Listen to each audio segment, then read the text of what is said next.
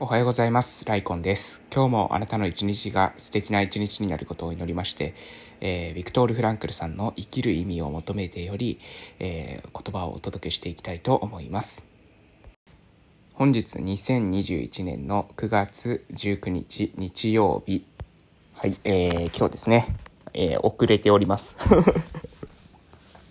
配信がね、やっぱりね、平日はですね、なぜか、あの、配信できるんです。まあ、平日も遅れる時あるんですけれども、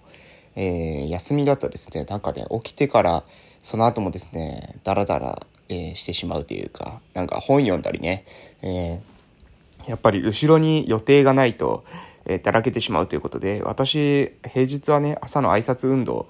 に行ってるんですね。学えー、子供たちが登校するときに、まあ、交通安全じゃないですけど、その、えー、見守りをしてるんですけれども、見守りというか挨拶かなをしてるんですけれども、あれがあるおかげでですね、私の朝っていうのはだいぶ、あの、なんですか、こう、気合が入ってとか身が引き締まってですね、えー、できてるんだなってことをですね、この土日になると実感するわけですね。やっぱ日曜とかは何もないなと思ってるとね、あの、起きてもね、本読んだりとか、えー、だらだらだらだら、えー、してしまうと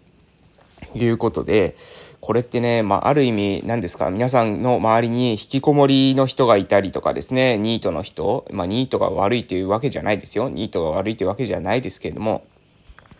その、家からね、出たいと思ってるんだけれども、出れない人っていうのがね、えー、実はね、いるかもしれないなと私は思いました。で、それはなぜかっていうと、予定がないからですね。予定がないから、結果として家でダラダラしてしまってるうちに、まあ一日が、えー、終わると。で、次の日も、まあ、あの、ダラダラしてるとですね、えー、また一日が、えー、終わる。それはなぜかっていうと、予定がないから、外に出る、えー、このタイミングで外に出ようと思ってないので、えまあ結果ね、まあ目の前になんか目にこうついたことを、えやってると時間がどんどん過ぎて、あ、まあ今日も出なくていっかみたいな感じになっちゃうんじゃないかなと、え私は、えこの日を過ごしていて、え思うわけです。なので、えー、なんかね、その人がどうこうっていうだけじゃなくて、その人が出るきっかけをね、周りがどういう風にして考えていくのかっていうの非常にポイントなんじゃないかなと思います。なんかね、きっかけ作りがうまくえー、できる町とか村とかって素敵ですよねというような、えー、朝の、まあ、なんだろう。自分がね、話す、配信するまでに、ちょっとこう、時間かかった時にですね、えー、まあ、なんで時間かかるんだろうなと思った時に、えー、思ったことでございました。ちょっとややこしいですけど。それでは、えー、ビクトール・フランクルさんの言葉に行かせていただきたいと思います。あ、その前に、えー、近況報告してなかったですね。えー、近況報告としましては、えー、私は今ですね、鹿児島県の奄美大島の某村で、えー、地域おこし協力隊を、えしてるんですが、え昨日ですね、世界自然遺産の、え環境文化教育の一環としてですね、え私の村、えもから、え世界に向けてというか YouTube で、えライブ配信を行いました。で、えー、奄美大島のですね、自然とか文化に対する環境教育ということで、昨日はですね、島歌とかですね、島口、いわゆる方言、島の方言ですね、についての、えー、内容、そして8月踊りなんてものもですね、え出てたというのが、え昨日の、えその環境文化教育の中での、え内容でした。んで、えー、っとですね、それは今ですね、えー、私の村、もうこれ名前出しましょうね。出さないと、えー、ちょっとあまり告知の意味がないので、私の村ですね、鹿児島県の奄美大島の宇検村という村なんですね。で、鹿児島県の奄美大島の宇検村という村で、えー、世界自然遺産に、えー、私たちの、えー、村の裏山がですね、えー、なっております。で、えー、私たちの村の裏山がですね、えー、自然遺産の、まあ、中心地、えー、まあ、世界自然遺産ですね、日本にそんなにたくさんないんですけども、私たちのもう村はですね、え隣接しているというか、もう私の家からと、家の隣の山はですね、世界自然遺産っていうか、もはやまあ、まあ、その全体的に自然遺産ではあるんですけどもね。中心地っていうのがもうこの隣のここ、ここと 今こう指さしているここが、あの、自然遺産です。世界自然遺産の中心地です。みたいな感じでございます。で、えー、っとですね、そこで、えー、これからのその自然とか文化をね、守っていきたいっていうことで、今、えー、官民挙げてですね、ガバメントクラウドファンディングっていうのに、えー、挑戦しているところです。えー、皆さんガバメントクラウドファンディングってご存知ですかね？クラウドファンディングはご存知でしょうか？えー、ガバメントって政府なんていう意味なんですけども、要するに政府が行う、えー、クラウドファンディングということで、えー、これはですね、いわゆる、まあ、要するにこれ、このクラウドファンディングに、えー、お金を出してもらったら、その、行政の事業の一環としてですね、えこういったことに、え打ち込んでまいりますと。こういったことにこのお金は使わせていただきますというような、え仕組みなんですね。で、えー、奄美大島の子供たちに、え、環境と文化の教育、世界自然の遺産、世界自然遺産の、えー、村の子供たちに、えー、私たちのね、えー、独自の教育を行いたいと。これからね、えー、うん。えー、自然を豊かに、え文化を豊かに、え触れていく、え子供たち、え文化を豊かに育んでいく子供たちになってもらうための、え教育っていうのを、え行っていくための、えお金っていうのをガバメントクラウドファンディングで今、え調達している途中というところでございますので、え鹿児島県奄美大島宇検村ガバメントクラウドファンディングで検索していただきますとですね、え出てくると思います。プロジェクトの名前としては、あ、ウケンソンガバメントクラウドファンディングで出てきますね。ウケンソンのウっていうのは、あの、な、なんですか、宇治抹茶のウと、えー、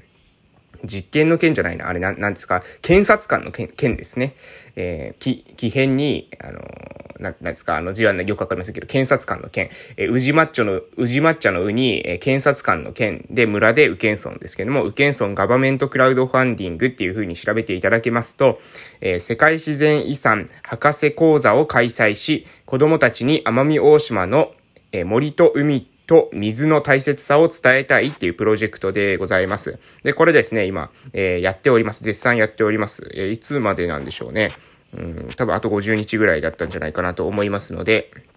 まあ、詳細についてもですね、またちょっと、えー、ちょいちょい触れていこうかなと思っております。今ですね、えー、目標金額100万円に対して13万5千円、えー、支援者数13人、あ、あと53日って書いてますね。えー、あと53日っていうことはいつまでなんでしょうね。わかりませんけれども、えー、もしですね、えー、奄美大島宇検村に、えー、ぜひですね、少しでも何、なんかね、えー、寄付したいよというふうに思っている方、えー、いましたら、ぜひですね、お願いしたいなと思っております。えー、これ、ふるさとチョイスからやってますので、多分なんかね、ふるさと納税との関連でできるんじゃないかなと思いますので、え、ふるさと納税をですね、ふるさとチョイスでやっている方、ぜひですね、今年は、え、奄美大島にやってみませんかということで、なんか返礼品もあるみたいですよ。えー、いろいろ車エビとか、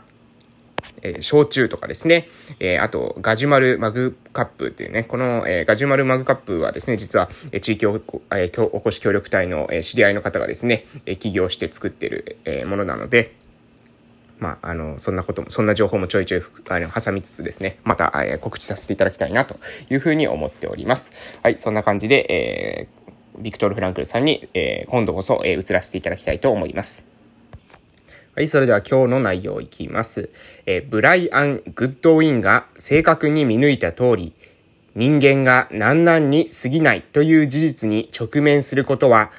良薬は口に逃がしというのと同じくらいに人々にとって価値がある。のである。また、暴露を非常に魅力的に思っている人々は、還元主義が押し付けてくる難々に過ぎない説に飛躍的な喜びを見出しているように私には思える。という、えー、内容でございます。はい、これね、えー、これ面白いですけども、どうですか？皆さん、えー、内容を正しく今、私の投げたボールは届いてますでしょうか、人間が何々に過ぎないという事実に直面することは、良薬は口に逃がしというのと同じくらいに人々にとって価値がある。これですね、何が言いたいのかというと、若干ですね、まあ、皮肉が混ざってるんですよね。えー、人間は〇〇に過ぎない。これはですね、えー、ゲーテ、えー、芸術家のゲーテさんでさえも、えー、神経症に過ぎないとかですね、え、まあ、強靭である精神がですね、おかしくなっている。ニーチェなんてそういうふうに言われますよね。え、ニーチェっていうのは、まあ、哲学者ですけれども、でも精神的に病んでいたとか、そういうことってなんか歴史家の中で出てくるじゃないですか。あの偉人は実はですね、こうだったとか、えーあの人は実はですね、えこういった人っていうのは実はね、病気だったとか、だから逆に言うとその病気の人じゃないと、ああいう、あの、ことは達成できなかった。つまり、私たちはまあまともであって普通であるから、えー、がゆえに達成できない。けれども、がゆえに普通であるっていうことにもなるということですね。つまり、えー、常識人、真っ当な人間、普通に生きている人間、えー、にとっては、えー、そんなことは達成できない。けれども、達成できなくても問題ないんだと。それが普通の人間なんだからというような、えことで、まあ、ある意味慰め的ですよね。で、これは、ある意味ですね、この人間が何々に過ぎないという事実に直面している。えー、人間は所詮こうなんだっていうことに直面する。うん。これはですね、良薬は口に苦し。これ何を言っているのかというと、えー、良薬は口に苦い。だからといってですね、苦いものが全部良薬だとは限らないじゃないですか。これ言ってる意味わかります？えー、良薬は口に逃がしなんですけれども、苦いものがな、何でもかんでもですね、良薬、いい薬であるとは限らないですよね。こんなことは当たり前なわけですけれども、人間もですね、えー、あの人は、えー、確かに素晴らしい。でもあの人は、えー、病気だった、精神的に病んでいた、え、発達障害があった。え、こういった、だからあの人は変わっていて、こういったことを達成することができたんだ、みたいなことをですね、言う人がいるんですが、発達障害だからですね、達成できたとかですね、え、精神的に病んでいたから達成できた。なわけないんですよね。だって精神的に病んでる人はその人以外にもたくさんいて、その精神的に病んでる人の達成率が他の人たちよりもですね、はるかに高いかと言われると多分そんなことはないわけですよ。うん。えー、発達障害があって、えー、発達障害があってですね、うまくいった成功者もいれば、発達障害がなくてうまくいった成功者もいますし、発達障害があってうまくいかない人もなくてうまくいかない人もいるわけです。つまり、えー、そのですね、一個の点だけを見てですね、この人はこれがあったからみたいな感じで考えてしまうっていうのは、私たちの現実に対するですね、甘えなんですね。自分たちは、え、できない。けれどもできなくてもいいんだっていうところを言いたいがために、えー、こういった人にはこうだったからできた。うん、ついていたとかですね。まあなんかその人の、えー、その人がなんか特別に恵まれた環境にあったんだみたいなこと。で、自分はその環境、自分だってその環境があればうまくいく。でも自分にはそういった、え条件、環境がないから自分はうまくいかないみたいな、えそういったですね、考え方をしているんじゃないかなと。えこの、このですね、こういったところ、えー、結構ですね、私たちの日常生活に当てはまる学びっていうのは多いんじゃないかなと思います。えー、いろんなことがね、あると思いますけれども、でも自分ができるかできないかっていうのはね、常にやっぱり自分が決めれるんじゃないかなと私は思っております。ということで今日はこの辺で終わらせていただきたいと思います。本日も素敵な一日をお過ごしください。それでは、いってらっしゃい